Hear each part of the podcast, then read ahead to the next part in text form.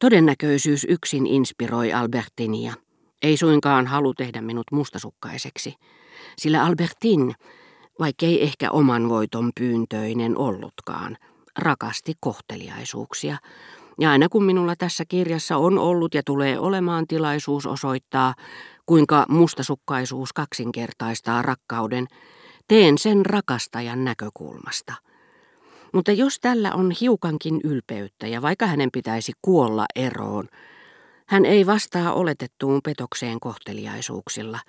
Hän vetäytyy kuoreensa tai ainakin pakottautuu teeskentelemään kylmäkiskoisuutta. Niinpä rakastajattaren ei kannatakaan oman etunsa takia kiusata miestä niin kovasti. Jos hän sitä vastoin taitavin sanoin ja hellin hyväilyin hälventää epäluulot, jotka kiduttavat sitä, joka näyttelee välinpitämätöntä, rakastaja lakkaa siinä samassa kärsimästä, ja vaikkei tuota mustasukkaisuuden kartuttamaa epätoivoista rakkautta tunnekaan, niin onnellisena, heltyneenä, rentoutuneena, kuin ukkosen jälkeen sateen lakattua, kun kastanjapuitten alla tuskin enää tuntee pisaroitten putoilevan esiin pilkistävän auringon niitä kirjoissa. Hän ei tiedä, miten ilmaista kiitollisuutensa sille, joka on parantanut hänet. Albertin tiesi, kuinka auliisti palkitsin hänen hertaisuutensa, ja se ehkä selitti, miksi hän keksi viattomuutensa vakuudeksi luontevia tunnustuksia, joita en epäillyt, kuten esimerkiksi tapaamisen Berkotten kanssa silloin, kun tämä oli jo kuollut. Siihen saakka en ollut saanut tietooni Albertinin valheista kuin Balbekissa Françoisin kantelemat, joista en ole puhunut niin kipeästi kuin ne minuun koskivatkin. Häntä kun ei haluttanut tulla, hän pyysi, ettekö voisi sanoa monsieurlle, etten ollut tavattavissa, että olin ulkona.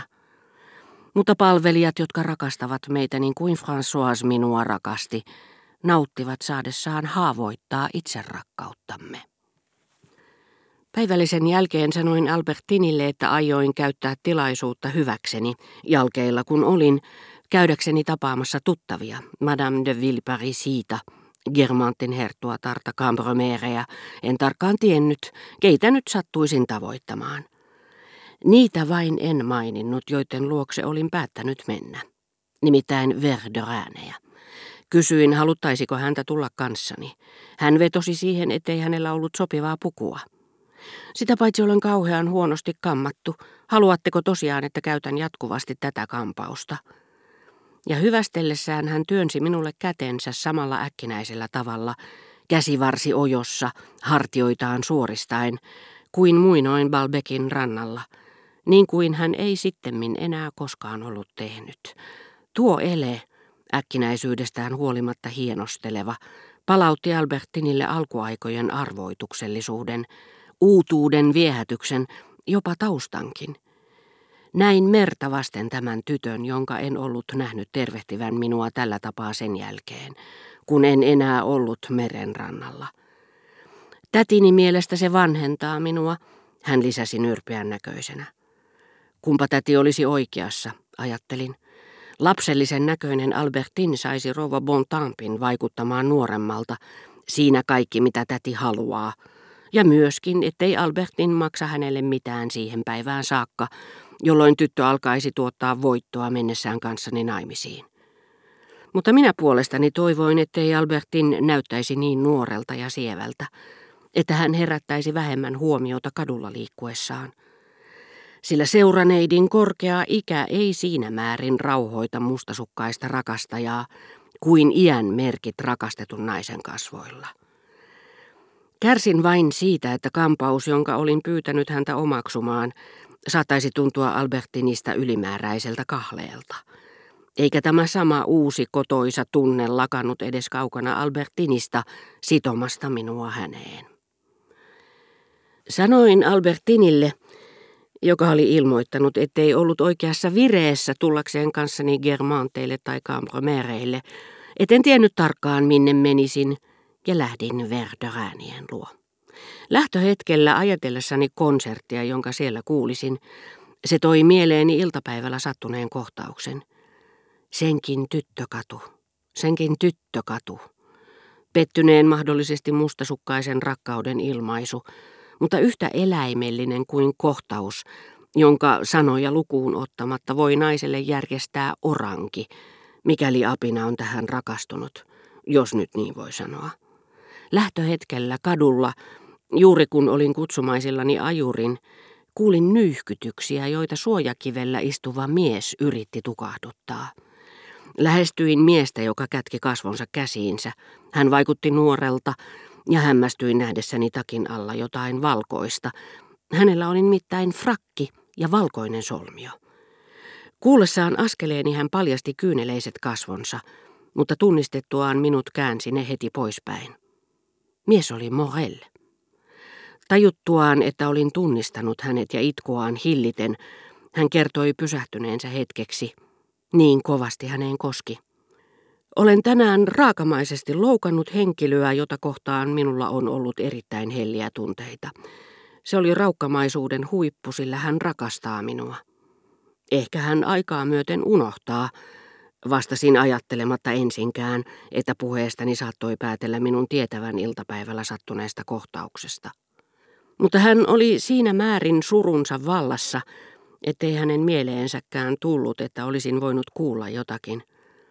Ehkä hän unohtaa, sanoi Morel, mutta minä en voi unohtaa. Tunnen häpeää, inhoan itseäni, mutta sanottu mikä sanottu. Eikä sanottua voi saada takaisin. Jos minut suututetaan, en enää tiedä mitä teen. Ja se on niin epäterveellistäkin, hermoni ovat sikin sokin solmussa keskenään. Sillä hän huolehti aivan tavattomasti terveydestään, kuten kaikki neurasteenikot. Iltapäivällä olin kuullut raivokkaan eläimen tunteen purkauksen, mutta nyt illalla vuosisatoja oli vierähtänyt muutamassa tunnissa, ja uusi tunne, surun, häpeän, katumuksen tunne, osoitti, että elukka oli kulkenut pitkän taipaleen matkalla muutokseen ihmisolennoksi. Siitä huolimatta korvissani kaikui vieläkin senkin tyttökatu. Ja pelkäsin välitöntä paluuta takaisin luonnontilaan. Kaiken lisäksi ymmärsin hyvin huonosti, mitä itse asiassa oli tapahtunut.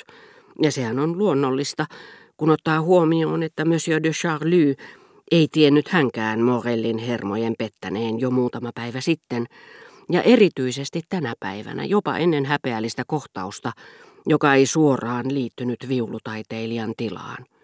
Hän oli tosiaankin kuukautta aikaisemmin koettanut, ja niin nopeasti kuin suinkin, ikäväkseen hitaammin kuin olisi halunnut, vietellä Jypiänin veljentyttären, koska saattoi sulhasen ominaisuudessa kuljettaa tyttöä ulkona mielensä mukaan.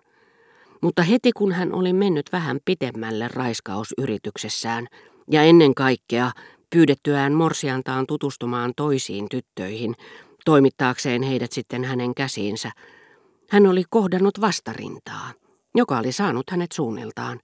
Siinä samassa joko tyttö oli ollut liian siveä tai päinvastoin oli antautunut, hänen halunsakin oli sammunut. Hän päätti purkaa kihlauksensa, mutta tunsi, että paroni oli häntä hyveellisempi, joskin paheellinen, ja pelkäsi tämän erosta kuultuaan häätävän hänet luotaan. Niinpä hän oli pari viikkoa sitten päättänyt, ettei enää tapaisi tyttöä, vaan antaisi paronin ja Jypianin selvittää asiat keskenään. Hän käytti skatologisempaa ilmaisua ja ennen kuin puhuisi erosta, painuisi teille tietymättömille.